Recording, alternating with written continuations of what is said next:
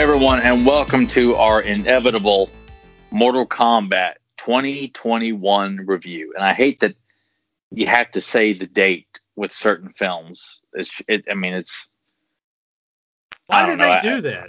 Why do they constantly, instead of having Mortal Kombat : something else, to deviate it and separate it from that brand confusion of the 1995 movie? Because you see this all the time with the streaming services where they movies share the same title after, even though they've rebooted it 20 years down the road, and yet there's still confusion with that. Someone will see that and think, oh, this is the new one, and click on it, and it's not what they expected. I don't know why they do that. They could have called this anything. I think we're going to both call it a pile of shit, but we'll get into that. Oh, yeah. I mean, there's a whole bunch of names we could give it. Mortal Kombat Dumpster Fire, Mortal Kombat Shit Stain. I mean, there's just so many. Obviously, that kind of, spoiler alert, kind of tells you what we think about this film. Right. But I do feel like, though, as I have looked at people's thoughts and stuff, and because of this movie coming out, people are doing throwbacks to the original, calling it corny, campy, cheesy, outdated. And I'm like, I'll throw in my 2 cents of, to be fair, me and Nathan, we grew up with with Mortal Kombat, because that's what it's called. I'm not going to say the original or 1995. It's Mortal Kombat because they got it right. However, to be fair, I think I'm going to throw it at Nathan. You could probably throw your 2 cents in as well. Just that way we're not constantly saying we're stuck in the past to, if you have anything that you feel like, okay, that could have been done differently. That way was look, we are not unwilling to admit that what they got right in the past is not flawless, mm-hmm. but by far the overall quality is second to none in terms of they got it right. People to this day will still list that film as the best video game adaptation. Plus, it's just a great damn film anyway. Right. I don't understand why people like to lump it in as a cheesy film, because other than a few lines of bad dialogue, dated special effects, I'm like, I kind of feel like people just like to lump films that are old. It's like, oh, it's cheesy, but it's great. Because you and I briefly touched on this before, just privately, people's idea of what cheesy is. Right. People will just toss around campy and cheesy to just anything that's 20 years old and older. Yeah. It's such an odd place, but I think that the huge difference there are the people that are saying Mortal Kombat is cheesy and some other 90s films that were very mainstream and popular for their time as classified as cheesy, whereas I look at cheesy films as stuff, particularly horror movies, and action, of course, dabbles in there quite a bit, but I think of 70s and 80s, but they're movies that had a heart to them and were not big budget, massive releases, widespread releases, that you get a vibe that they were trying to make something good. It didn't turn out that way, and you can appreciate it on those merits alone. That kind of that's where the cheesiness for me comes in. It's cheesy to me because they're trying so hard to make it great, and it didn't work that way. Whereas now it's you feel I wouldn't even say they're trying hard anymore these days, but it just doesn't come across the same way. Now with Mortal Kombat, and I will say 95 just to differentiate here. Are there things that are issues? Yes. Are some of the special effects dated? Yes. But the soundtrack kicks ass. It's straight. It's direct. It's forward. Goro in that movie is a hell of a lot better than what we got in this one, of course. And we will get into that. But I mean, look at Mortal Kombat Annihilation. That's a tough one to swallow. There's not many people that would go and defend that. I would qualify that on that line of being cheesy, but I don't know. It's art's subjective, and people are going to think what they're going to think. But I think for those people that are just calling those baseline mainstream releases that we got in the 90s and the early 2000s cheesy, go back and watch some, like, dig deeper, find some of this other stuff that will really show you the B-grade movie, because that's what I think about when I think of cheesy, the B-grade movie. Me too. Not something that was intended for wide release, like the AAA title kind of movie that ultimately fails. They just automatically want to place that on there, and that's not the case. I mean, Mortal Kombat Annihilation definitely is a definitive cheesy film. It's the dialogue makes you roll your eyes. The special effects make you roll your eyes. You can't take anything seriously. You laugh at everything because it's everyone's line delivery. You're like, oh, the fight scenes are silly. It's like something out of a shitty Power Ranger episode. That's cheesy. Double Dragon is cheesy because it's lame and it sucks. Mortal Kombat, of course, I didn't think so as a kid, and I wasn't as well versed in the Double Dragon mythology back then. I just like, oh, it's Double Dragon, it's great, just because it was called Double Dragon. But Mortal Kombat, like I have watched it so many times. There are certain lines I'm like, that could have been delivered better, or I don't like how he delivered that line, or. But 95% of that film is it's an ultimate legitimate ass kicker. I don't have to defend this film because I there's nothing to defend because son of a bitch, man, they got it. It's one of the given the context of what it's based on, and as you said before at the beginning of this, it's still regarded as the best video game adaptation because that is a very hard thing to do. And obviously, I don't know what the fuck happened with. With this new movie. Let's just go ahead and just jump right into this overturned outhouse. Let me ask you, did you watch the first, like, because they released the Sub-Zero Scorpion segment like online for people to watch first? No, I didn't. I didn't watch that. But in hindsight, now watching the movie in full, I realize now why they put just that 7 minutes up for everybody to watch, because that's easily the best part of this entire thing. Do you want to kind of, I'll just go ahead and sort of read this. We're talking about the Lin Kuei, and if you guys are familiar with Mortal Kombat video games, you kind of have gotten a little bit of backstory on all of this. You kind of get all that with the mythology of what they've tried to do. Man, that's loud. Tried to do. Tyler, sorry. Waterfall. You're good. Essentially, we have. See, I want to say Sub-Zero off the start, but he actually does have another character name. Well, just call it. Well, we don't need to get technical because this is a piece of shit. It doesn't deserve to be. By Bihan. Yeah, and I forgot what Sub-Zero, but we're just going to call him Sub-Zero and Scorpion. It's no sense in it's being super technical because damn it, they don't deserve it. Fuck Warner Brothers. Essentially, we're getting like the clan wars between Sub-Zero's clan and Scorpion's clan. Sub-Zero comes in, kills his family, wipes him out, but it turns out that there was a survivor, a daughter that they put underneath the floorboards of the house to protect her from being killed and murked like everyone else. And it turns out Raiden is the one that has taken this child, and et cetera, et cetera. So it goes from that, and then this was the hardest thing to swallow about this is you have this already built-in universe from 11 games now. And spanning, and yet we're stuck here with a failed MMA fighter named Cole who can't even win a $200 fight. We're gonna put that here. This will work in later that it just makes no sense. But we have a failed MMA fighter named Cole who is immediately tracked down by Jax.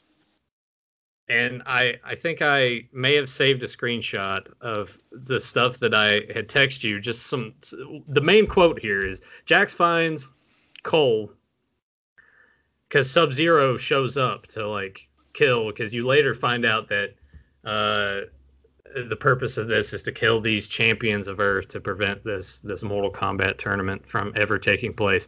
Get to Gary, Indiana. Find Sonya Blade. just already the dialogue through here is just so. It sounds like a 12-year-old wrote it. Very much so. And we'll get that with a lot of the unnecessary fucks that are thrown about. Like I love the F word. I say it all the time as part of my everyday vocabulary. I say it often. I can't stress that enough. But this seems like one of those cases where we got to write this in the script. It's going to be rated R. It's got to have that, and it just comes off sounding like a 12-year-old kid wrote it to. Man, this would be cool, right? And it just doesn't work. Yeah, it's like they're writing for kids who can't come into the theater. And yet adults are the only ones who can see it, and it's been dumbed down, you know.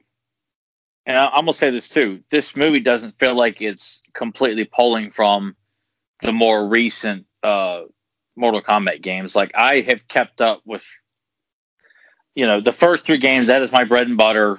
I've kept up with 4, some, and Deception, Deadly Alliance, and all that stuff. This movie itself only feels like it's pulling. Well, it's all over the place. Yeah, and I can't sit there and say that their goal was to go out and bring in the current Mortal Kombat gamers only. Like, we're strictly focused on the Mortal Kombat 11 mythology, where everything's been retconned and this person's backstory has now been changed to this and that. It still feels like they were trying to adopt elements from the earlier games. But I learned before the film came out, and I read it and that from JoeBlow.com, the director was interviewed, and I kept wondering, why is nobody upset that this new character that's made up for this film has become the focal point of this film? I'm like, where is the backlash about this? And he was finally put to it to address, why is the new character the focal point? And he said that that was something that Warner Brothers wanted in the film after he signed on, that the script that was greenlit when he came on the project did not have that character, which makes me wonder. I don't think it would have been any better, but I'm sure it would have been more focused on Liu Kang and Kung Lao, Jax and Sonya, the more Earth realm characters, instead of this made-up character that is, they try so hard to get you to dislike this guy because you can't get behind him from the very beginning. There's nothing relatable. He's a loser. He's a fucking loser. He can't win a $200 MMA fight. Like, that's like bottom barrel MMA fighting, more or less, and he can't win that. Why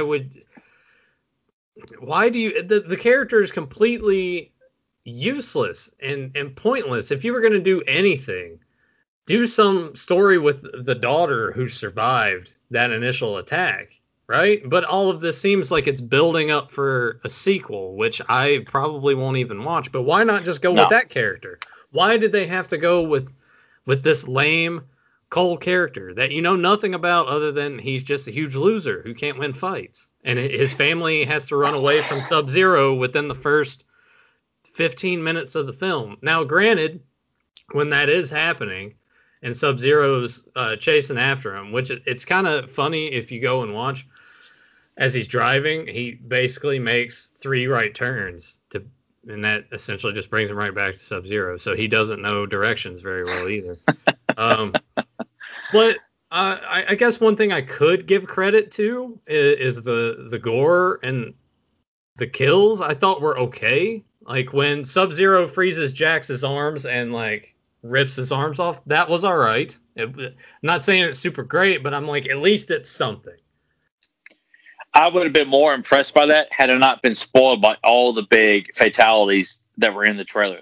The head clap, the arm tear, all those were hinted at in the trailer because obviously, something else too that really worried me before we ever saw a trailer was that originally before COVID hit, this was supposed to have been released in January of 2021, which to me, that's the dump month. Yeah. Not a good sign for one of the biggest franchises in video game history, if not, next to like Mario, Zelda, Street Fighter. That's not a good sign. And when I saw that, I'm like, oh my God, like that scares the shit out of me. And, not even having seen a trailer, like this film's in trouble already. You don't release something of this magnitude in January. You know, I know the summer's supposed to be Ghostbusters, Top Gun, Black Widow.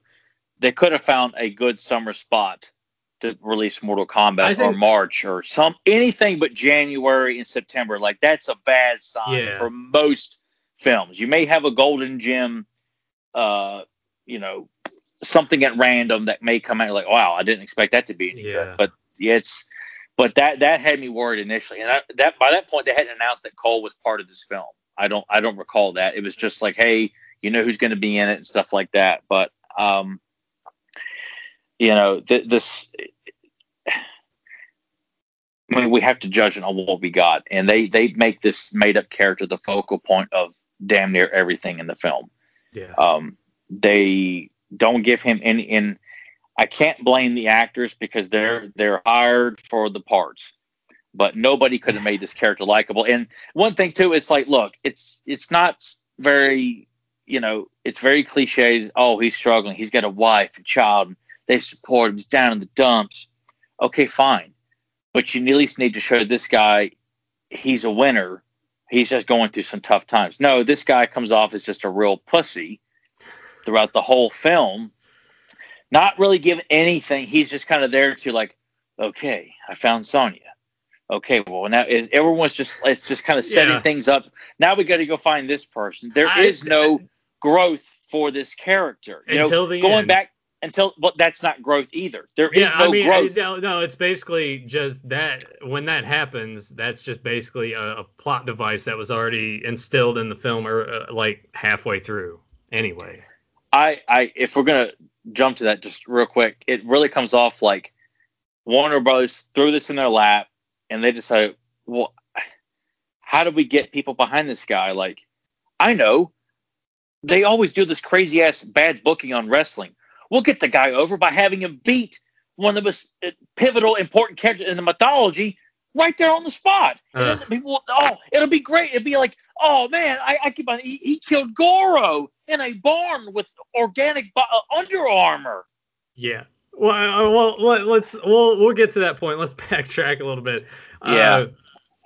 So Jax tells Cole, you got to go find Sonya Blade, because if you guys have any familiarity with this, you know that Sonya Blade and Jax work together as like a special forces unit that track down criminals, et cetera, et cetera.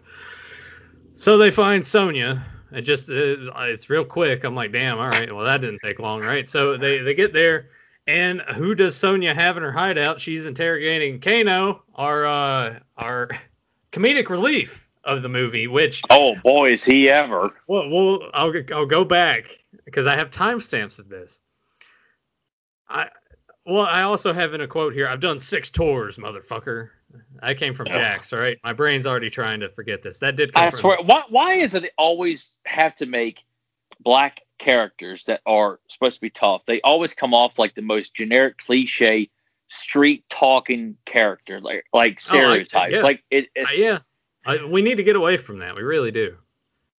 And this time in this day and age where they're constantly trying to push more black and Asian and Hispanic leads, I'm like, that's great, but why are you still treating them as if, like, you know, they're being written by Brett Ratner?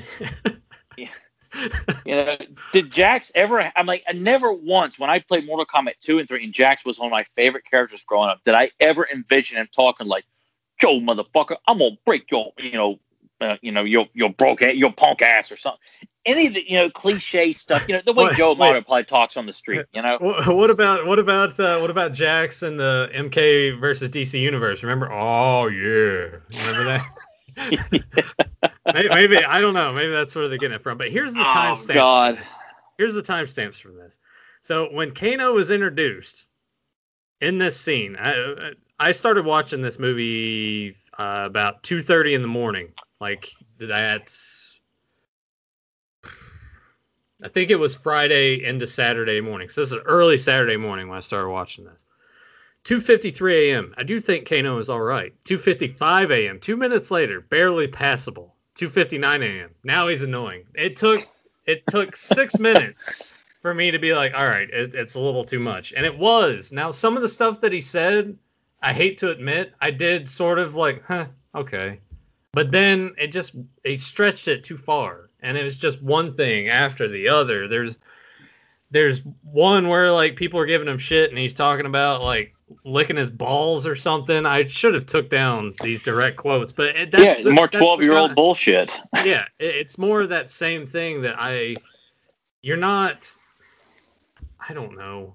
Do you think even if we were 12 years old now and this came out, do you think we would appreciate that aspect of it more? Or do you think it would still just make us roll our eyes? Well, but no, because my perception of Kano is this guy is a lethal son of a bitch. Not for one moment in this entire film do you feel like this guy has an edge to him. He's strictly shown off as what looks to be a guy who's never hit the gym. Is supposed to be, leader of the Black Dragon. He looks like a damn drunk. Like, visually, he looks like a bum. There's nothing that says this guy. I could see why Sonya Blade, from the very beginning, we all led to believe Sonya is after this guy because this guy is one of the world's deadliest criminals. He's a mercenary. You don't get that at all. Not one scene in this movie sets this guy up to be very dangerous. Well, I think that's because Sonya they've come to this conclusion that there are warriors on Earth. You're gonna love it. That have a dragon mark, and that dragon mark can be transferred to anyone that kills that person with the dragon mark. And also, if you have that dragon mark, somewhere deep inside of you, you have some sort of special power. You just have to find out how to harness your arcana. Yeah, there you go. So I hate with a passion having to say the word your arcana. If that isn't the most definitive terminology for fanboy fan fiction bullshit, this is just like something you would find somewhere on a fan forum of Mortal Kombat fans. It's like a 12-year-old went to a Mortal Kombat message board and posted a script to his fan fiction. That's basically what this is. And inserted himself as I want to be and I feel like someone at Warner Brothers really felt like I want to see myself as a Mortal Kombat character, and I love MMA. Make this character, and I'll name him after my kid, or some shit like that, because it just feels like this has got someone who has no business or no idea of good storytelling and knows anything about Mortal Kombat, except maybe they played a game here or there, and just says no, kind of like how John Peters is notorious for trying to shoehorn in crazy shit. That's what this feels like. Giant spiders. And I don't know which dickhead at Warner Brothers. Obviously, it was a unanimous studio decision, but I feel like someone had to have the bright idea to force in this character that's just there to meet up with Sonya, then to meet up with Kano, then to fight Reptile, or a version of Reptile. Which, why is it that Reptile never gets any love in this, anything ever? Reptile is just there and immediately killed. And they have it listed here as Sizoth, Syzoth. That's why I feel like that was some lame excuse to throw in another character, and it's not Reptile as we know it, but it's probably from the same race because of all the things he was doing, which was just this stupid Reptile bullshit. I saw it, and I'm like, you can call it what you want. To me, if you're trying to pass that off as Reptile, it's Reptile. Yeah, I'm sorry, but 1995 Mortal Kombat got it right. When it doesn't make much sense, but when he shows up in his ninja outfit and beats the shit out of Liu Kang, that's Reptile. Yeah, we don't see him pull his skin off or anything like that, but we're seeing him go invisible. He's shooting his tongue out and spitting acid. That's Reptile. And I'm sure a lot of this stuff too is they're made up bullshit or trying to justify throwing in all this stuff and then do it again in a sequel, which I hope to God doesn't happen. I feel like it made enough money and did well enough stream-wise and at the box office, all things considered. I think it'll happen. I really do.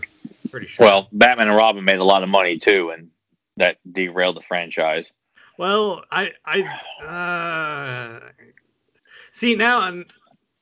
All right, going back to the thing we were talking about with cheesy. Would Batman and Robin be considered cheesy, or is it just flat out bad? Oh, bad. But to me though. But some people will be like, "Oh, that's really cheesy." It's a very fun one. Batman and Robin is very cheesy, but it's very bad altogether. It was kind of intended purpose for that to be like more of a throwback to 60s series. It was targeted towards kids too. I mean, everyone knows the story. Mattel got heavily involved with the production of the film. It was not about telling a captivating Batman story for the masses. It was like selling toys and brightening it up for the kids. Yeah. That is what it's known for, and that's what it'll always go down as. But you know, there's this. Getting back to the fight sequence there too, it just you know, we all knew fatalities were going to be in this. We see Kano pull out the heart of this reptile fill-in. I don't give a shit. It's we already saw that in the trailer too. Like this reference. That's obviously Warner Brothers clearly felt like they had to shoot their wad very, very quickly to draw people's attention, because I guess they didn't think a new Mortal Kombat film was enough. Even though people have been asking for this for the last 20 years. Yeah, and I go back and watch the teaser trailer and the theatrical trailer for that first Mortal Kombat. I get chills when I watch it, because it told you what you're getting, the tone, and kicking in with the awesome Mortal Kombat theme to get you pumped up. Like, I have got to see this movie at all costs. Glimpses of Goro. They teased you with stuff. They didn't spoil stuff for you. But they have a tendency to do that these days with all their trailers. They have to have that nice sizzle, because that's how you have to draw the attention of people who have attention spans that could be measured in nanoseconds. Yeah, and just cut to a shot of Matt Stone staring at a bird. Yeah, I hear you. But there have been so many great trailers to bad movies. I'm like, you got me in. Like I always think of the Tobey Maguire Spider-Man trailers. I hate those movies with a passion, but those were some really, really good trailers. Good music. It tells you a good story. Doesn't spoil a whole lot in it. And why the studios will, you know, do business with the companies that put together these trailers that just go out of the way to spoil everything from comedies to action to horror. It's all over the place. Yeah, it leaves nothing to the imagination that makes you curious about going to see it. And people still will complain about why they keep spoiling in trailers. And studios continue to keep greenlighting this, you know, idea that, no, put whatever you want in there. Put in lame music. Put in, you know, don't tease anybody. Just throw it all out there. Let everyone know, yes, this guy's getting his head cut off. This guy's getting impaled. This guy's having his arms ripped off. Leave nothing out, you know, to surprise. I mean, yeah, they pretty much put all of that in the trailer. Every bit of that. You know, you see a glimpse of Goro. I'm like, oh my God, I hope Goro's not going to fight Cole. And son of a bitch, when we watched him, like, he's fucking fighting Cole. Yeah. But, so, you know. No, go ahead. I just, you know, Sonya, very forgettable. Very bad actress, too. Yeah, it's... The line deliveries were bad from her end, especially. I think a lot of the actors in this film, it was almost as if like George Lucas was directing this, because it was like they're just giving, read this line of dialogue as flatline as you can. Don't worry about emotion. Just read it, but be funny. Read it, but be serious. Read it, but be angry. Well, you know, there's no real sense of a character direction or involvement. Do you think that that's because the director behind this is his first movie? I think that would probably play a huge role into that. Well, and that goes back to Warner Brothers and their boneheaded decision making, which I can't sit and say it's strictly lack of experience, because history has shown a lot of directors who come up will get their big break with a certain film because they're hungry, they got a chip on the shoulder, and they will give it all they've got, even. And then sometimes studios will interfere and fuck it all up. Well, but from what it says here, he has just background strictly in directing commercials, which that's fine. But I think a lot of, I don't want to say memorable, but I feel like there were a lot of directors in the 90s, especially that cut their teeth directing music videos. I think first. David Fincher, because he went on to direct Alien 3. And that was his big, big break, because he'd just done music videos. And Steve Barron, who directed the first Ninja Turtles film, had just done music videos. I think a little bit of work with Jim Henson. But nothing that was like big, you know, yeah. Like John McTiernan. Before he did Predator, he did a one film called Nomad with Pierce Brosnan, and then he gets Predator, and then he gets Die Hard. So a lot of these guys will just do small stuff or no movies at all, and they're given this. So I can't sit there and say it's due to lack of, lack of experience, because obviously history has proven that you don't have to have a ton of movie making experience to make a good movie. But it comes back to, I think, a lot of problems with the script and what the studio is pushing for. I think a little bit could be blended into that, though, because going back to the thing where most of those guys cut their teeth directing music videos, that was more of a way of, during that time, of having their own vision and working with that artist to make something great. Yeah. Which is why they would get those directing gigs for feature films in the first place. Someone would see that and be like, this guy really, or whoever, this guy, this woman, they get it. They have this nice eye and a visual horizon. They just see where they really want things to go and make it look and work the way that they want it to, so it turns out great. If this guy was only doing commercials ahead of time, I feel commercials are way more heavily produced by the company that's producing the commercial. Yeah. You know, like if you're having to do a commercial for McDonald's, I'm pretty sure you're not going to get any sort of leeway into, well, I want to try this. Yeah, no creativity. Yeah, and I think that just put you in a box, and I think that probably helped here a little bit into making that fall as flat as it did. And maybe that's what Warner Brothers wanted. They wanted somebody that's just going to go say in, yes. Do it, say yes, get the shots, and we're done. It's in the can. Yeah, and just say we're reliant on the title to sell this, and that is it. And gore, we're not focusing on, storytelling. Yeah, because anything that respects the shit that came before it, even if that shit that came before it was Mortal Kombat Annihilation, which, dare say, by the time we get to the end of this, I feel like I walked away from this movie having a greater appreciation for Mortal Kombat Annihilation. Like, is it fucking terrible? Yeah, but at least I feel like I could sit down now and enjoy that way more than I did before this came out. Oh, well, I still lump it in as an utter piece of shit. I don't ever want to watch it again. Because I watched the trailer, I think, that night. I came home just like, or it was the night before. I'm like, oh my God, just the trailer. I remember being so excited that film based on the trailer, because I was about ready to lose my shit. We can go into that later on at some point, maybe.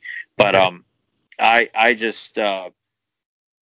feel like, though, and we go all over the place here. Yeah, we'll come back to the main story of this. Yeah, film. To tie this in, though, and I know a lot of people, and this is, as we're talking about this is not saying people who like this film are stupid. No, or morons. No. If you found enjoyment in this and you like it, I'm glad. I'm really happy. I wish I could, but I also feel like there's a lot of people out there, and because I've been guilty of this before. I've done this so many times where I was so excited to see a movie, and I've been with Nathan when it happened, and you were so disappointed when you saw it. You did not want to admit that it did not live up to what you had hoped for. And you felt bad to say anything negative about it, because you it meant so much to you that this film come out and be great. I was so depleted from seeing Annihilation. I went back the next day to see it again and hoped. I went on, I think it was Saturday, because my dad and my brother went to go see it. And I was determined, like, it's got to be better. It can't be as bad. And I went back and like, oh my God. And even when it came out in video, I was like, maybe I'll like it better this time. I'm like, fuck! I can't get into this piece of shit. Oh, it did it to me again. And that's just one example, because I was so determined that Motaro, Shiva, Rain, Shao Kahn, Cyrax, they're all in one movie, and it sucked donkey balls. It was just... There's no way around it. The dialogue was terrible. The fight choreography was ate shit. It was so bad. Quan Chi wasn't in it. I remember seeing a picture of him in one of the movie magazines I used to read. There was a shot of Shao Kahn's father and Quan Chi. I'm like, Quan Chi's going to be in Annihilation, and he's not in it. Yeah. But that's just a side story of, like, I'm sure there's people who see this film, were so excited, And when you see people come out and saying they didn't like it, or reviews are coming out saying it's not a good time, it's not fun, you're going to denounce and disregard anybody who says anything negative, even though in your heart you're like, you don't want to believe that something you're so excited for, you personally is like, oh my God, I was so excited for this film and I was let down. Yeah. But you'll still defend it. Yeah. Because you don't want to embrace, I mean, like the Star Wars prequels are another prime example. Yeah. You don't want to believe. We both went through that. We both went through that. Yeah. And like, you just want it to be good. And then over time, I'm sure some of you that are defending this now will watch it later down the road and you'll be like, all right, yeah, you know what? That kind of sucked. I think it just happens with everything. Or there have been movies that I've come back to and I'm like, you know what? That was actually pretty good. I don't know why I hated it as much. I think Hellboy, the first Hellboy comes to mind. Because remember that? I fucking hated it. When we walked out, I was like, I think we all did kind of disappointed by it. Like we all just thought it was going to be this. I mean, we weren't that well versed in Hellboy by any means, but we just thought it was going to be. It's Ron Perlman. It's going to be great. And like, But then going back and watching it, I can appreciate it differently than like the mindset that I had when I went into it. Yeah, theatrically. But me too, because I didn't like Kill Bill at all, and took my brother to go see the second one because I was forced to. Yeah. Didn't like it at all. And then several years later, I sat down with my dad and watched part of the first one. Like, okay, this is a lot better. And watched him like, okay, I clearly was wrong. Yeah. I that's the only Tarantino film I will ever say is legitimately good that I enjoy watching from beginning to end. Well, the hell with the rest of his inflated bullshit. There will come the hate mail from this one. They'll be like, well, but whatever. I mean, that's the beauty of all this, right? What we're saying is like, you know, anybody who listens to this and you really like Mortal Kombat, we're not saying anything about you as a person or what you like in movies. This is strictly our perspective because you may hate certain. I do feel like people can take things so personal. It's like, it's not saying you are a lesser movie fan than I am, you know, there's things that Nathan likes that I don't, and vice versa. And we're still best friends. Like it's, you know, it's not an attack on your personal choices, but you have to appreciate that, you know, people are passionate about Mortal Kombat. Mm-hmm. It is a franchise that has continued on all these years later. And we're still celebrating the heroes, the villains, the fatalities, the special moves, the artwork, the visual style, how the characters have evolved. We're all rabid for a great Mortal Kombat film, and we're all looking for something in particular. And if we didn't get it, we have a right to be like upset about it, just as much as you have a right to like, hey, I got what I wanted. Liu Kang does his, you know, dragon fatality on Cabal. Like, okay, I'm ready to call it a day. I got what I wanted. He does his bicycle kick. That's all I needed. Yeah, which if that's all you wanted to see was the special moves on screen, okay, then you got what you wanted. But yeah. Everything else around it is just, there's nothing there. Yeah, and because we want a good Mortal Kombat story, we don't want a Mortal Kombat special effects film. Yeah, I mean, if I want to see special moves like that, I play the damn game. I would just go play the game. Yeah, and be more satisfied playing Mortal Kombat 2 because I feel like I've accomplished something. I beat Mortal Kombat 2 on Super Nintendo. I'm like, oh my God, I can't believe I did it. But you know. You don't get that. It's a very thin script because once we get through the introduction of the zany hijinks of Kano, killing the reptile and Sonya, like that's when that a character teams up with Kano for a few $1 million that she just. I'm like, this is not Sonya Blade at all. Like these guys, especially when people are upset that women are not portrayed in a more leading, strong role. Like this is not doing that cause any favors with how shitty Sonya Blade is portrayed in this film. Yeah. So it's like after they do that, they make their way to Raiden's temple so we can just by walking there because Kano's been there, mate. Yeah. Yeah. He knows where it's at. So they meet up with Liu Kang and Kung Lao. And Jax. Liu Kang's a pussy. They got Jax there. He doesn't have his arms yet, and he's got these really bad robot arms, which is kind of funny when I'm watching him pathetically hit this punching bag. He looks very sad. But that's when we finally really see Shang Tsung, and he's there with Sub-Zero, and he has Mileena, which, okay. Like, they're just there. It's like these characters just show up. There's no... I got... Build up to threat. There's no... They just show up. They're there. They're like, hey, we're the bad guys. And you're like, yeah, okay. And from anyone that's played the games, they show up, and I guess maybe this is what they're expecting, too. They show up, and I'm like, oh, okay, well, there's this character and this character and this character. Because I'm kind of explaining it a little bit to Emily, too, because she's not super well-versed in Mortal Kombat. Yeah. She's not sitting here playing all those games. So I was like, all right, well, Mileena looks sort of okay. And Raiden throws up the shield to keep him out. It's like, no, you gotta stay out. Which kind of works itself into... it just seems like plot device. So this shield is up, and while the shield is up, this gives time for Liu Kang and Kung Lao to teach these warriors who have the dragon marking on them to what is it again? The word that you hate to say? Oh God, you have to get me to say this shit. The arcana. Your arcana. I'll say it for you. You gotta find your special ability, and it could be anything. Like Liu Kang has fire, and Kung Lao's got his hat, which Kano constantly jokes about. It's like, oh, what am I gonna get? Am I gonna get the fireball? I get the stupid hat. Blah blah blah. So they're working through that, and as we're going along, it turns out Cole doesn't know what his is, and he sucks, and he can't figure out what his power is. Everyone else is gradually obtaining it. We have the thing where Liu Kang, they're all sitting at the table eating, and they're giving Kano shit, and Kano gets so pissed off, that's when we get the laser eye, and he's like, ha, I got it, laser eye. And at this point, is it at this point right here in the film that Cole decides to quit and Raiden's just like, go be with your family? Is it right there during this sequence? No, I think it's after they've had their fight when like Shang Tsung just decides to like show up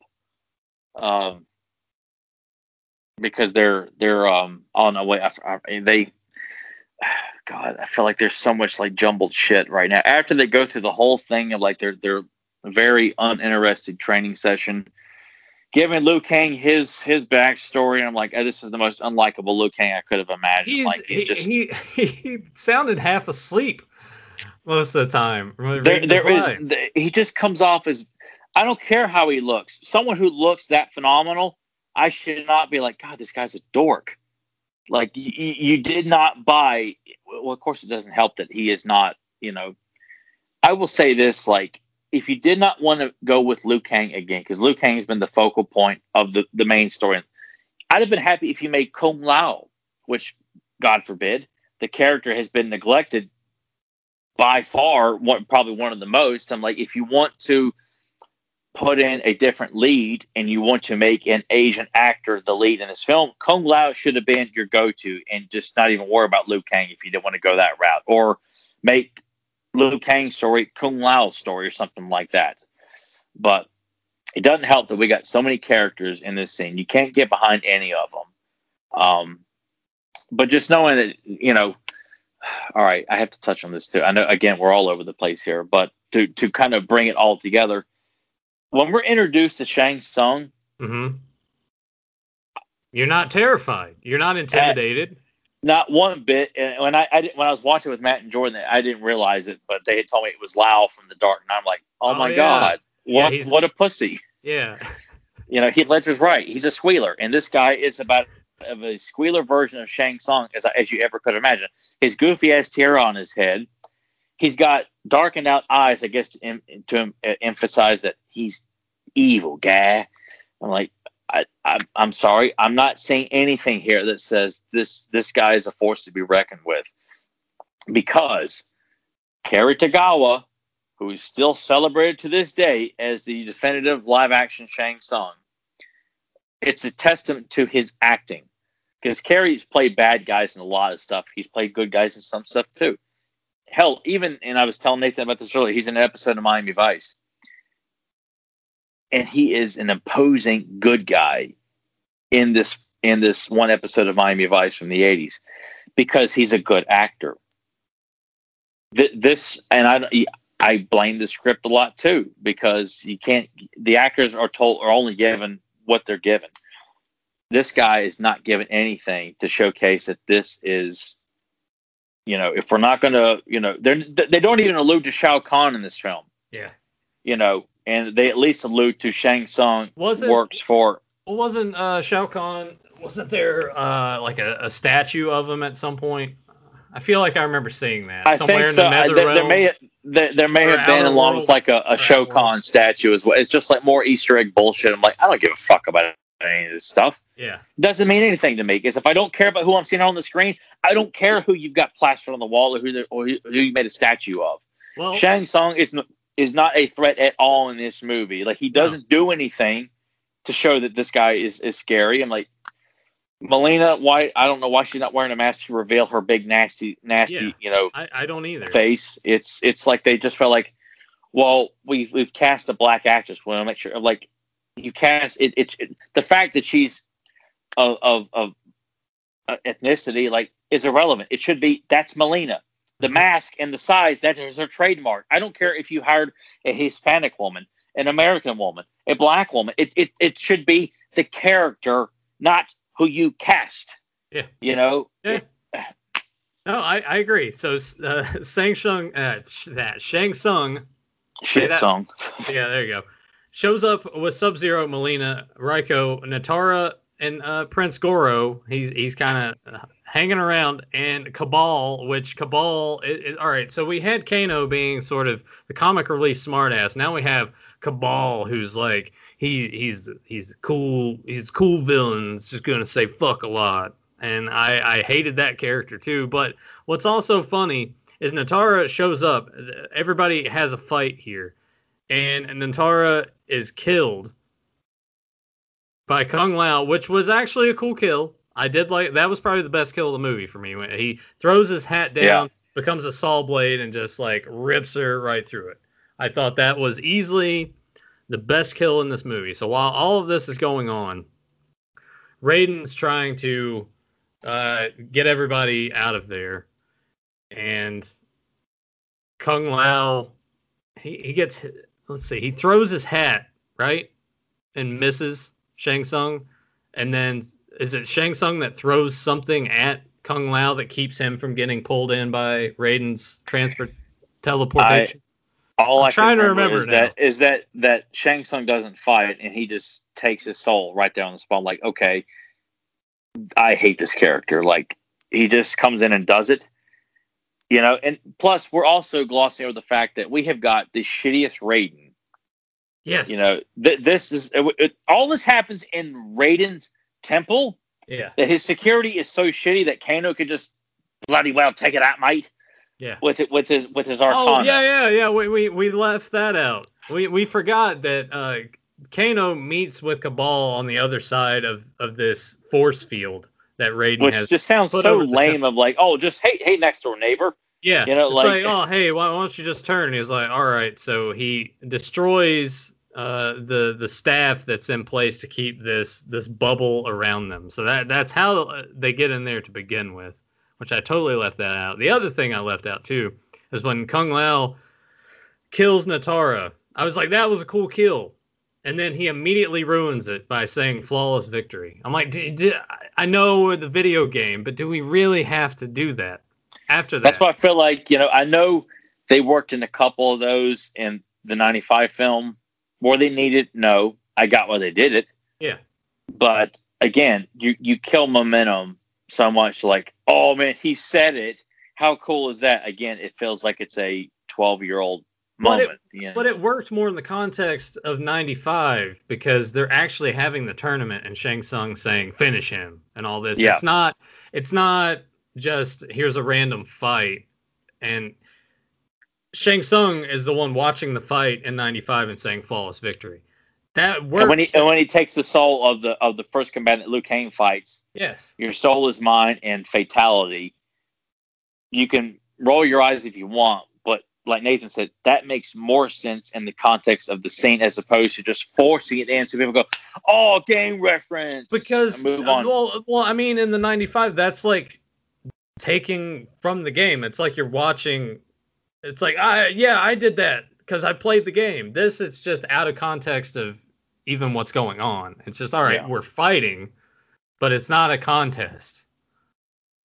I don't know, and it's coming. It's coming from the wrong characters too. It seems out of character. Like for Kung Lao comes off as a more stoic, quiet, stealth fighter. Someone like, honestly, I feel like he wouldn't need to talk that much. Kung Lao should. I mean, just based on my perception of him in Part 2 and 3, comes off as a very like a man of few words. Yeah, you know, he lets his fighting and the look alone. A guy with a hat with a blade around it, like, that's not someone you want to fuck with. Just looking at the guy, he wouldn't need to say anything. I almost feel like that character could have taught so much to our new up and coming underdog if we actually gave a shit about him, right? Again, too many characters all in one scene. It's got Annihilation written all over it, but and characters are getting killed before you even really know their name. It's like, here's this character, and they're dead. Immediately. I'm like, what was the sense of doing that? Like, yeah, fan service is one thing, but you didn't need them there to begin with. And that's the thing too. And it almost at times feels like this film is like they're really trying to go for, because I know like the actor who played Sub-Zero has signed on, I think, for 4 films, which makes you feel like they're wanting to do maybe even spin-off films, or who knows what Warner Brothers is thinking. They're probably thinking, we could do what Marvel's doing, but with Mortal Kombat, and you know. They've tried it in the games with mythologies and Special Forces and Shaolin Monk, and they all flop, but it's a good idea. Shaolin Monk's apparently, I never got around to playing it, but I heard it was a pretty decent co-op game.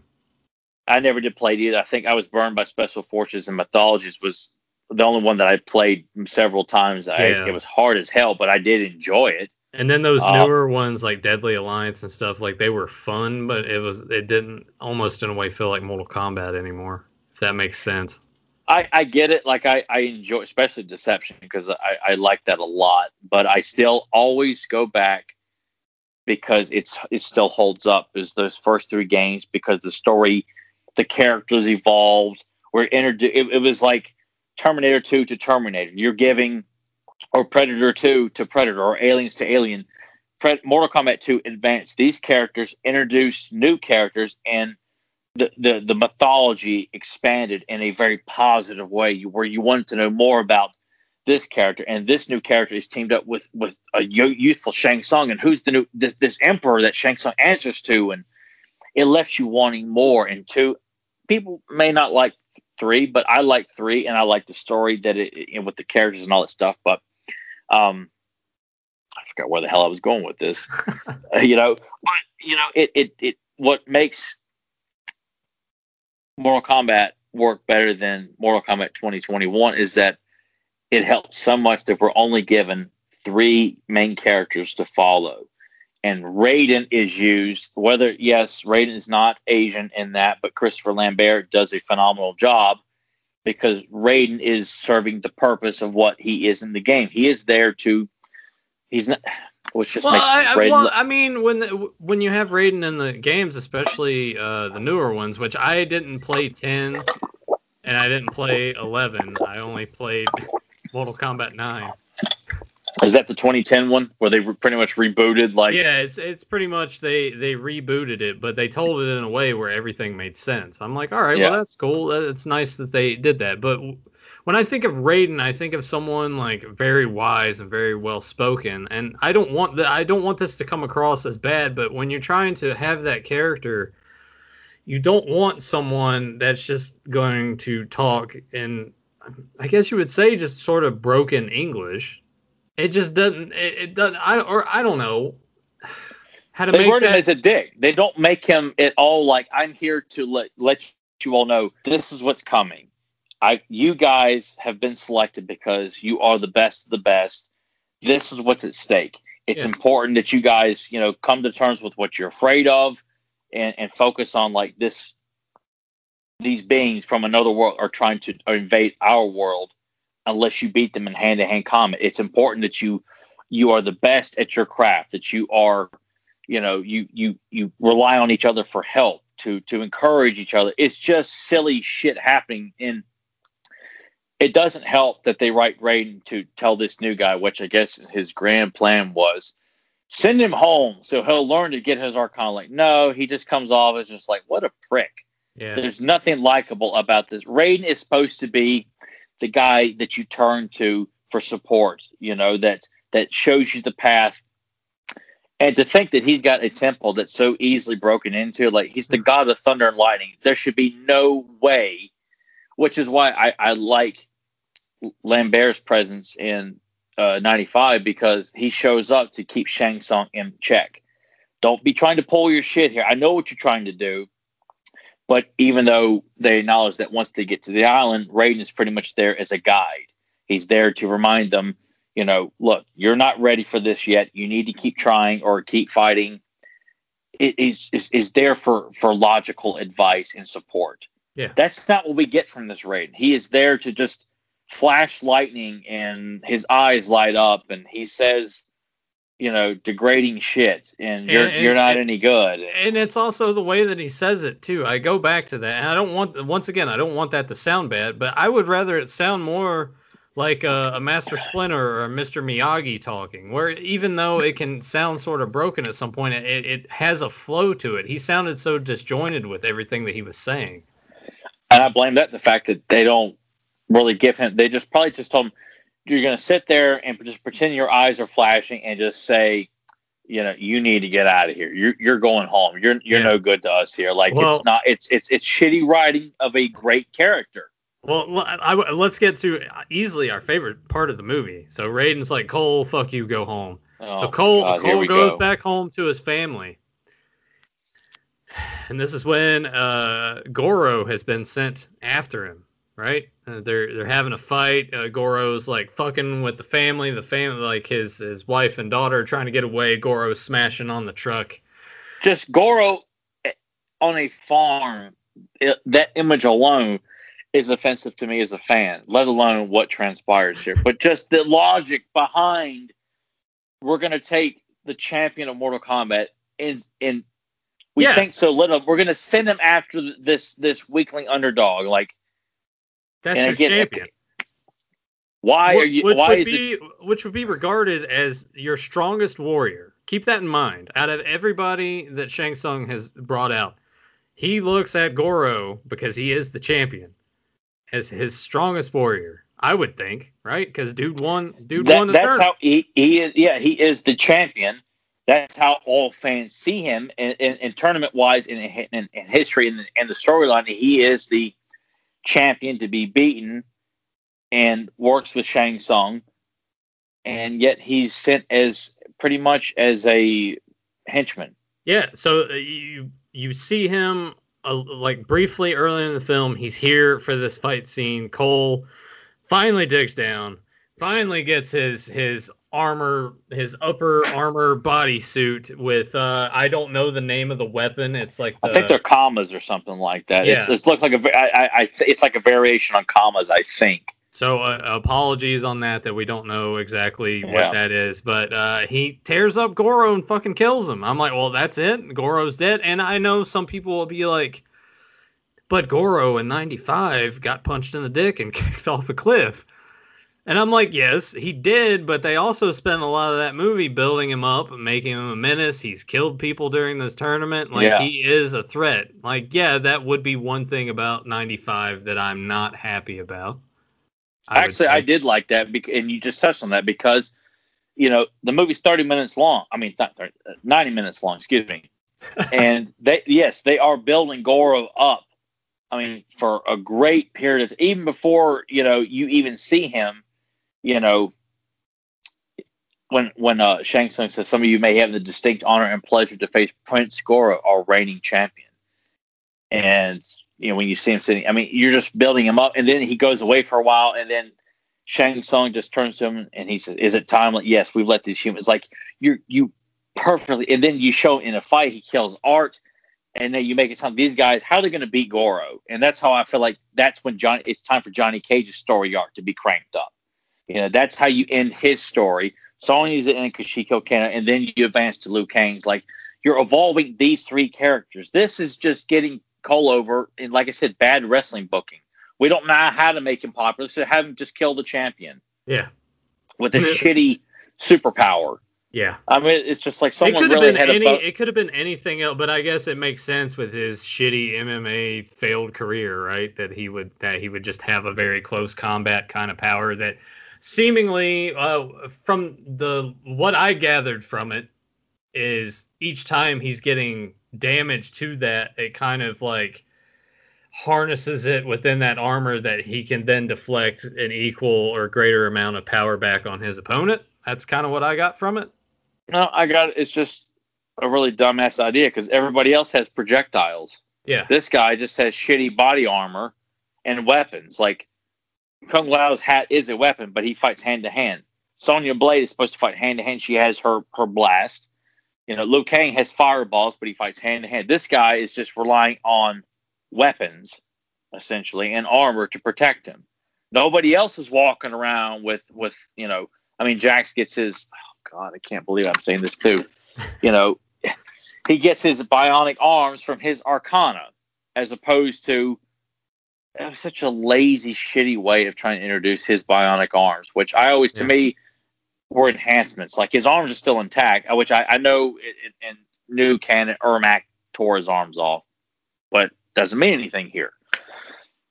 But just the logic behind all this stuff, it's such shitty canon for this new take on Mortal Kombat. It doesn't help get anybody over. You can't get behind anybody.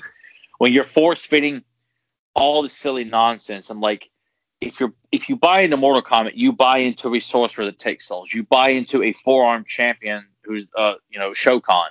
You buy that a Shaolin monk can do a bicycle kick and need no explanation.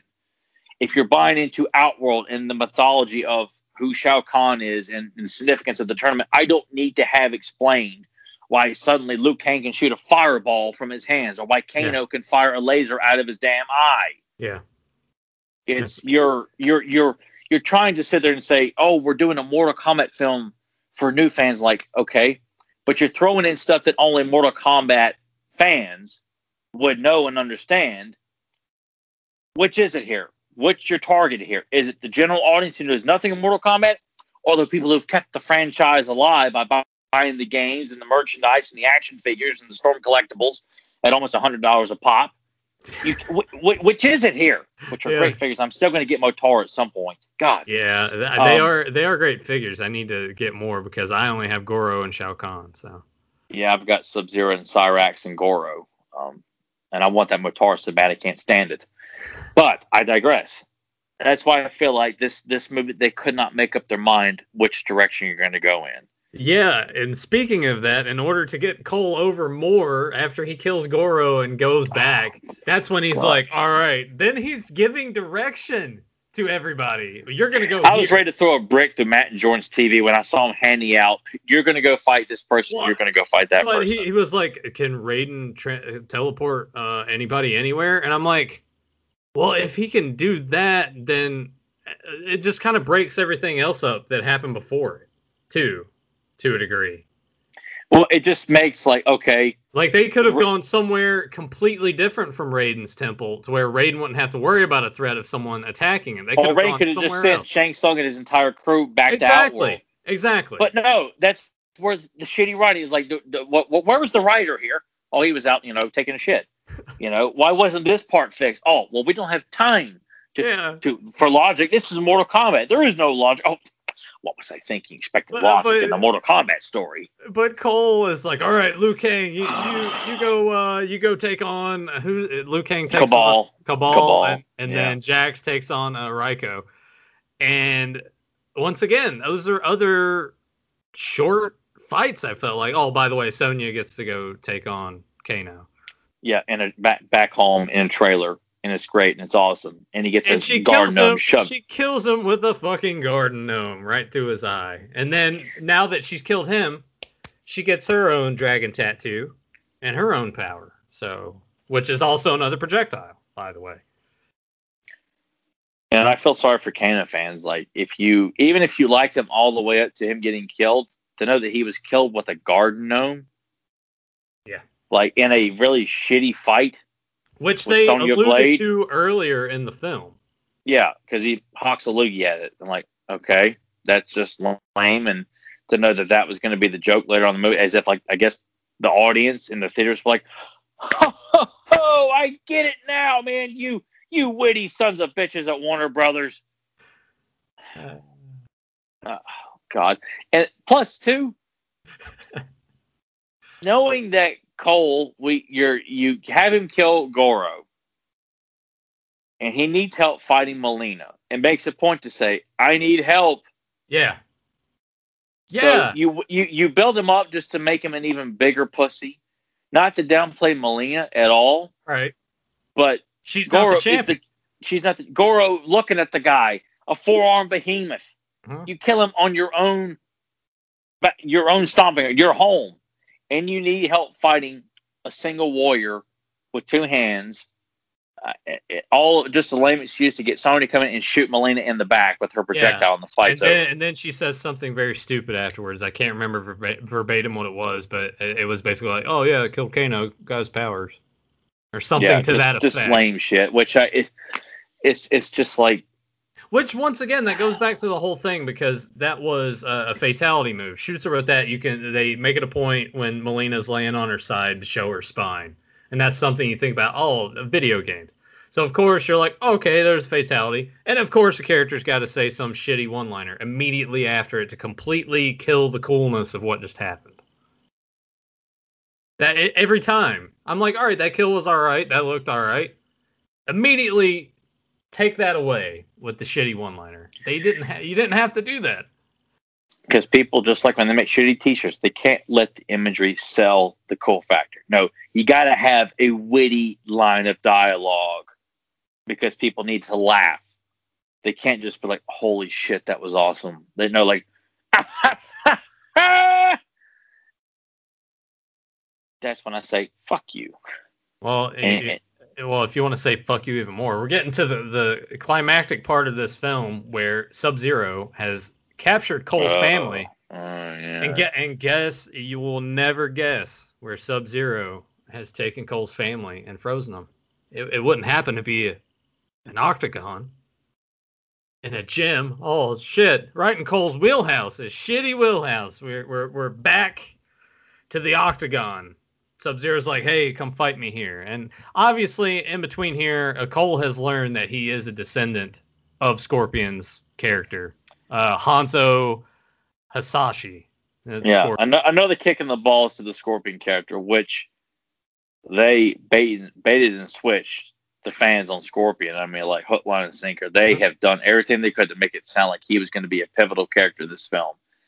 And they did everything they could to pretty much just feel like, put him in the beginning and we'll save him for the end, and it'll be like the big oh shit moment. Like, no, by that point, how would anyone give a shit about Scorpion's presence in this film by this point? But also the way that Scorpion comes back is Cole gets bloodied in the fight, and his blood, because he is a descendant, has triggered Scorpion to arise from the nether realm.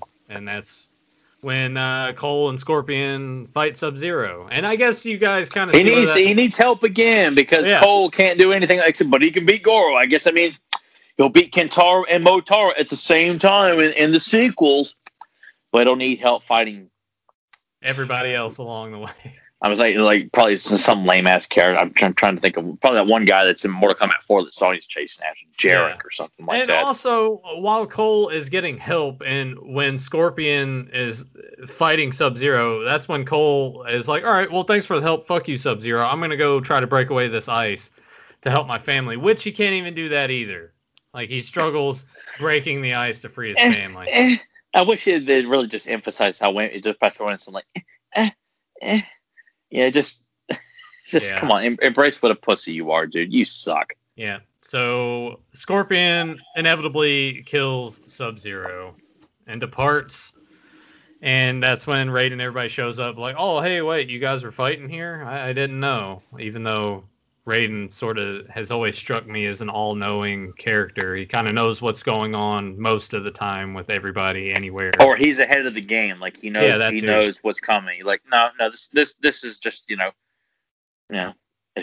everything's shit. There's nothing positive to say about. Say what you want about special effects. Say what you want about the fatalities. you can't say a single positive thing about a single character in this film. Yeah. Yeah. And Shang Tsung, I keep fucking that up, shows up. We get where all the other evil warriors have died. He's taken them back. He's sent them to the Nether Realm as well. And that's basically it, more or less. And then we get the big thing at the end where Raiden is creating a new list of warriors because there's more out there. And that's when Cole is packing his shit up, and that's when that promoter guy's like, "Hey man, I got you this." He's like, "Nah, I'm good. I'm gonna quit." And that's the guy's like, "Yeah, you probably should because you sucked." "Where are you going?" "I'm going to Hollywood because he's gonna go find Johnny Cage." The Miz. The Miz is gonna be Johnny Cage in the sequel. I can feel it. I feel like it will be him. I really do. I don't have a problem with The Miz so much. Like, yeah, he's a shitty wrestler, but he's outlasted so many other people in that industry, in that company. And I haven't watched any of the shitty Marine movies. I probably never will.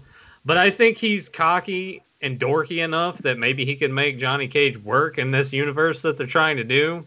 And that's about as far as I'll go with that. No, I mean, I don't care who they cast. Like, they'll make Johnny Cage, whoever actor they cast, is as obnoxious, if not more, than Kano was. Like, and I love Johnny Cage, but I feel like Lyndon Ashby is probably the only interpretation of the character that I thought was like extremely likable. Like, they write him as obnoxious cocky. They don't make him fun and like cool cocky. They just like, God, they don't know how to write a likable, arrogant character who's really good at what he does. This is just like, someone tell him to shut the hell up. Yeah.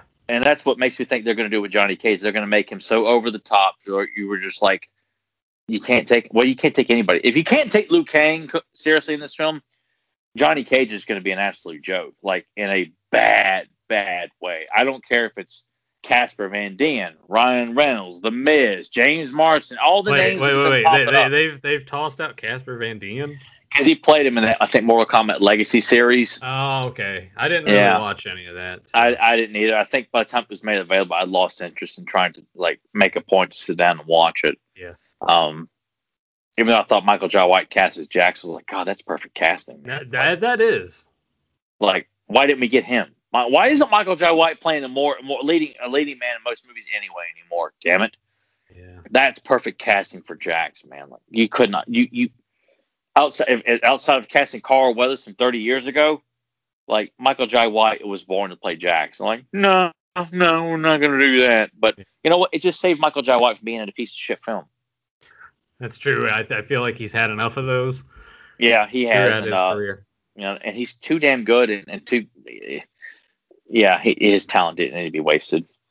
But thoughts on the theme song at all in the credits? Did you listen to it at all? Did you? I listened to it. Were you already out the door by that point? I was already out the door by that point, but I listened to it in advance when it was up. I'm like, this version sucks, man. This is just. And I'm like, I didn't think it was horrible. I didn't think it was horrible. It was forgettable. It was just like, oh, God, like.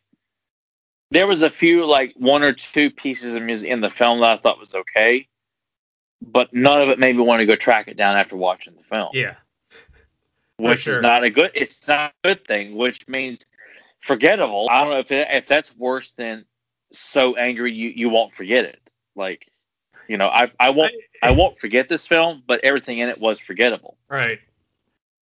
If that makes sense to you. I was not impressed by the new take on the infamous ass-kicking, you know, The Immortals, which I still listen to this day when I work out or just for fun, because nothing's going to take away that moment of sitting in the mall theater opening night and the New Line Cinema logo comes onto the screen with Mortal Kombat blasting. I'll never forget where I was, who I watched it with, what happened afterwards, all because, I mean, it was an experience. But hey, you'll always remember this as well for all the wrong reasons. Me too. Just like Annihilation, trying so hard. Like, I gotta like this. I'm like, but thankfully, I have evolved from like, you know what, you know, you don't like it. You don't like what you see. And honestly, I don't feel like Mortal Kombat should have been a hard thing to pull off. But obviously, they didn't feel like telling a. And I'm sure the people who wrote this thought this arcana bullshit, the birthmark nonsense, and not having to build up the villains as anything than more as like, oh, it's just something that happens to be in our way, as opposed to you guys better get your shit together. These guys are coming. They're playing for keeps, and they're going to rip you apart unless you get your shit together and work together as a team and support each other and be the best you can be. No, no, no. We don't have time for that. We got to have the jokes. And Kano says, pussy. You know, it's a mess. It's a mess. It's a train wreck of a film. And I honestly, it kind of and I go through cycles all the time where you circle back to stuff, but it's just put me in the mood for all the classic stuff because it reminds me of just how great everything was before. And it's never going to be any better because these people come in and try to reinvent the damn wheel, you know? I mean, I guess if there was one takeaway from it, even though it was poorly executed, the idea of having a story take place in this one to build up to a sequel that would have a proper tournament, I wouldn't say give them props, but I think that maybe that was a different way to try to take it, because if they're just going through it immediately, they're like, hey, we're doing the tournament again, then that could turn off a lot of people too. But I don't know. Also, it also feels like too, because there was no impressive fights in the film. Yeah. And I'm saying this is all on. Like, I don't walk away thinking that one fight was good, not one time, because the memorable moments for people were special effects oriented. They were not like how Liu Kang fought Reptile, or Johnny Cage fought Scorpion, or Liu Kang and Sub-Zero, or Liu Kang and the one guy at the opening of the tournament. There were not great hand-to-hand combat fights. They were all special effects oriented. Yeah. You could have, I mean, and I'm trying to be, I'm going to speak as even keel and down the middle. If you're going to go this route, could a movie without the tournament worked? Definitely sure as hell would not have wanted to see that. I felt like this could have been the Earth-based tournament. They failed. You set up Shang Tsung going back to Outworld. I mean, play it up just like the games. Yeah. And you can still keep introducing people out the ass if you want to. Throw in more Easter eggs. And then they, eventually build up to the inevitable invasion of Earth, and not even do a tournament. You've done it twice. Now we just try to stop these. It just is just all out fighting. Yeah, But if you're going to go this route, that's why the Cole character, I don't care what you're trying to do. He had no matter what. There's no story that works with that piece of shit character. But I'm all for making the Earth realm characters something of significance. They're chasing Kano. Kano allies himself with someone associated with Shang Tsung, strictly for gain and to get over on Sonya and Jax. It could build up to a mystery of going from we didn't know that this tournament was a thing to gradually uncovering it through following with Kano and who Kano falls in with and what these people know, that gradually build it up to know by the end of it, hey, Earth's in trouble. Kind of thing. And then that's when you can have Raiden come in, show up at the end of the first movie and be like, hey, we got some shit to talk about here. And then boom, credits. And then you go in the second movie, more, builds to the tournament. They're at Earth, they fail. And then, like you said, the third movie could be strictly, we have to save Earth. It's all out fight. I'd have been fine too if it was, you had two stories going on. You got Jax and Sonya chasing Kano. And you got Liu Kang and Kung Lao working on their training because they're being told about this upcoming tournament, and they become linked together. Because Kano ends up aligning himself with the link to the tournament, which brings in Kung Lao and Liu Kang, and Raiden is what unites the Earth Warriors and sets up the tournament. You could have done it and not it didn't have to be that way, but you could have told a story without the tournament to build up to make the tournament this big damn deal. Yeah. With just four characters, link them together. That way you can get maximized character time, but they're following the same story. They're following their story and link them together to set up. There's so many other ways you could have done this. Warner Brothers. Yeah. Hit us up. We'll write the movies for you. Yeah, and we'll do it for free if you'll get rid of Cole and, retcon it. In the sequel, we'll kill him like Johnny Cage got killed in Annihilation. Yeah, just completely like, no, he's just dead. And it's not even the same guy that yeah, cast someone else. Cast like, you know, the guy who works in the cafeteria, you know, serving in like soup in the soup line at Warner Brothers or something like that, you know, in their cafeteria. I don't care. Cast Joel Amato to play. You know, he'll come in there. Just feed him. Give him a free meal. And Joe will show up. He'll be like the back of his head. Yeah, break be great. His neck. That's all you got to do. And just feed him, and he'll go home. You know, promote his customs. Yeah. You know, but it's that there's no way this film was going to work with that character in it, and I think a lot of people can agree that even if you liked everything else, the Cole character is what. And it scares me to think that Warner Bros. Is force this character in and restructure this film around this made-up character. I mean, what has to happen for Warner Brothers to like, okay, we made a big mistake. Like, this movie made money. There's more money to be made. But we screwed the pooch in forcing this new character in here that fans unanimously are not buying into. Like, what do you do? They won't do anything. They'll just keep him in there. He'll fucking John Cena his way through all the movies and defeat everybody and be the ultimate hero. Right? I guess that's what Warner Brothers sees because, you know, studios don't like to lose face. They don't like to admit defeat. Unless they turn him evil. And then someone else has got to step up to take out Cole at the end to be the ultimate hero. Could it be Liu Kang? Will he be asleep? Nobody knows. Yeah, will we give a shit? That probably I do not. Because I'll tell you that right now. Definitely not. I have no interest in a sequel unless it's like you said. If they retconned a lot of shit, but it's not going to happen now. Or they're too balls deep into it. They're not going to look at it from the feedback. They're going to look at it at, oh man, this is how much money this made at the box office. This is how many. Streams it had in the month that it was on HBO Max. Who cares about anything else?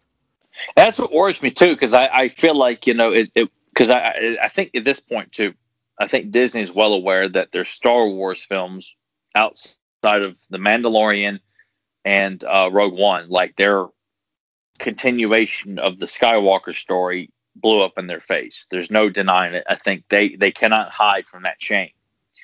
That's why it makes me wonder, like, what has to happen for Warner Brothers to feel like, okay, we've got this property, we can make money with it, but where people are so quick to dismiss it, oh, well, they came out and fell flat on the face the first time. Now they're going to do a soft reboot and say it's a sequel, but it's a reboot. It's just like where they're like, look, we get what you're doing.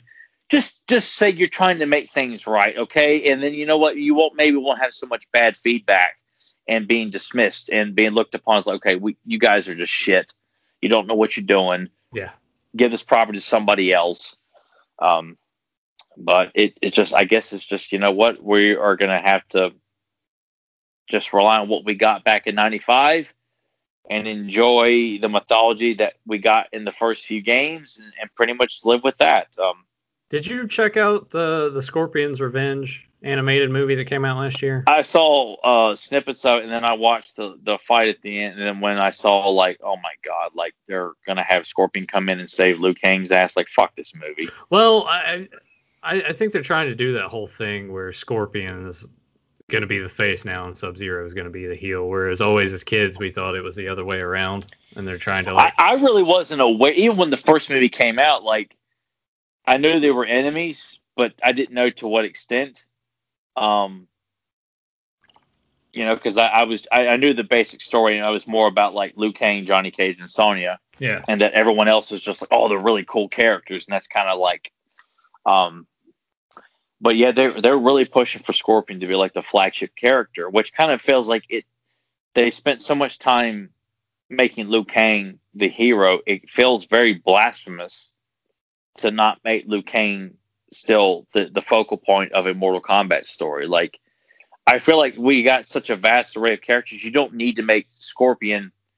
You can make Scorpion like the Boba Fett, where he's not the star of Star Wars. You think of like Han Solo, Luke Skywalker, but Scorpion is such a popular. He can go off and do his own thing and fight Quan Chi, fight Sub-Zero, or whichever version of Sub-Zero, fight an array of the villains that is in Mortal Kombat. Like, you don't have to make him number one. Yeah. I mean, you like, you can still, Captain America still leads the Avengers, but you can still have Thor stories or something like that. You know, it's, or I don't know.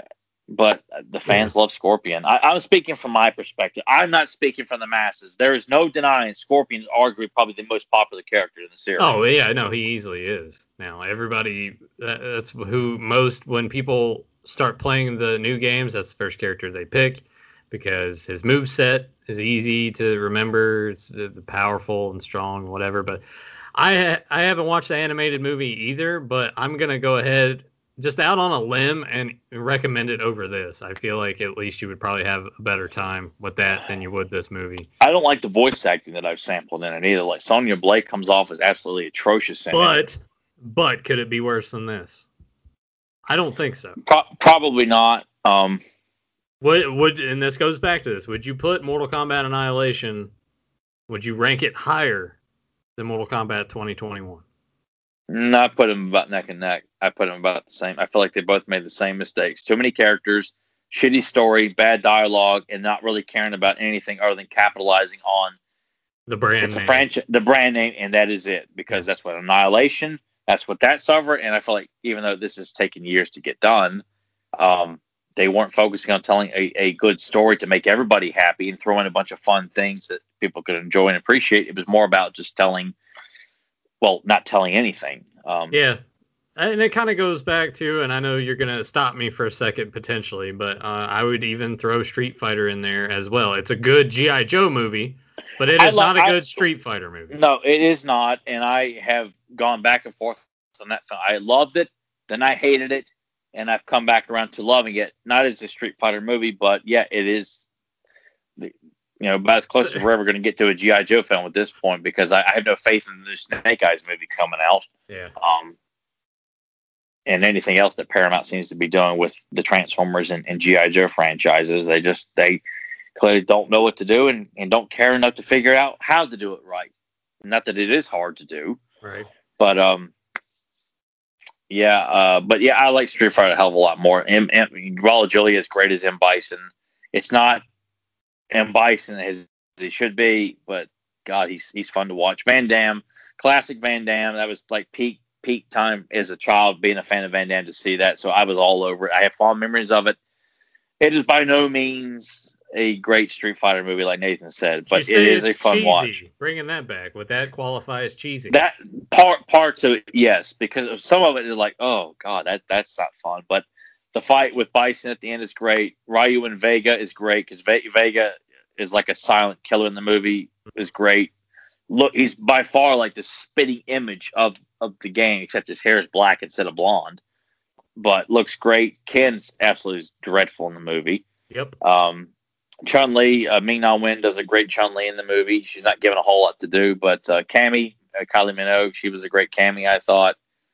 But again, a movie that's got way too many characters and not enough time to really give them something. Flesh out everything. Yeah, it's a mistake that a lot of these video game films do. Like, cram as many characters. Like, no, you could get those in the sequel.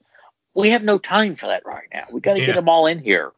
Well, you got to make sure you get the asses in the seats and sell the tickets first. Why the name is what does that. Give them something, a reason to keep coming back. Right. Yeah. Good storytelling first. Well, shit, man, we have gone almost an hour and a half just discussing this movie. I think we've gone on long enough. We won't bother with star ratings because you already know if you're stuck with us. It doesn't deserve a star. Not even a single star. This movie gets shit. It gets a nice, get a nice gooey pile there and smear it. It gets a nice shit smear. Just all over Cole's Under Armour. Just rub it all over there. Maybe he'll absorb it and turn into a big turd and explode. Yeah. Flush it down the toilet. There we go. Yeah. Well, we hope that you guys enjoyed this. I don't know exactly where I'm posting it, but wherever I do post it, I hope that you check out some of the other stuff that we've done on there. I imagine this will go on the Fans of Power. Yeah, just put it there along with the rest of the stuff. Yeah. Yeah. I might just put the audio version of this and put a static background and throw it on the Dump Bin YouTube channel. So make sure you go to youtube.com/. Dump Bin, and youtube.com/fanspowerpodcast. Tyler, it's been fun talking about this. Maybe we can do this again with some other newer release films and just drop this every now and again. Yeah, but there's nothing in the foreseeable future I'm eager to see. So, which is, it feels like we're going to either have to go back and cover something we never touched on before, or it's going to be a long time before I want to see anything new. Because until the new Batman film comes out, which makes me feel like, oh my God, Warner Bros. Is going to like insert their fingers all up in the ass of that film. Yeah, Cole shows up. Crossover. Yeah. That's how they bring the DC and Mortal Kombat together, and we replicate. Oh man, we've done it again here, people. We've the ultimate crossover. It's like Kong and Godzilla all over again. I don't get me started on that piece of shit too. God. Yeah, and I'm not going to watch it. I fuck those movies too. Yeah. All Sick right, and well. Tired of kids and humans being the focal point of a movie about giant apes and lizards. Yep. Oh, I hope you enjoyed. We'll see you next time for whatever the fuck we decide to talk about next. It's been fun, man. Yeah, just encourage you. Go back and watch the original film. Go back and, you know, look up, you know, the intros to Mortal Kombat 2 and 1 and 3. Those are more compelling. I've taken shits that were more interesting to look at than this piece of shit film. I'm like, wow, that's impressive. Look what I did there. I didn't feel like that about this movie. See you guys next time. Later.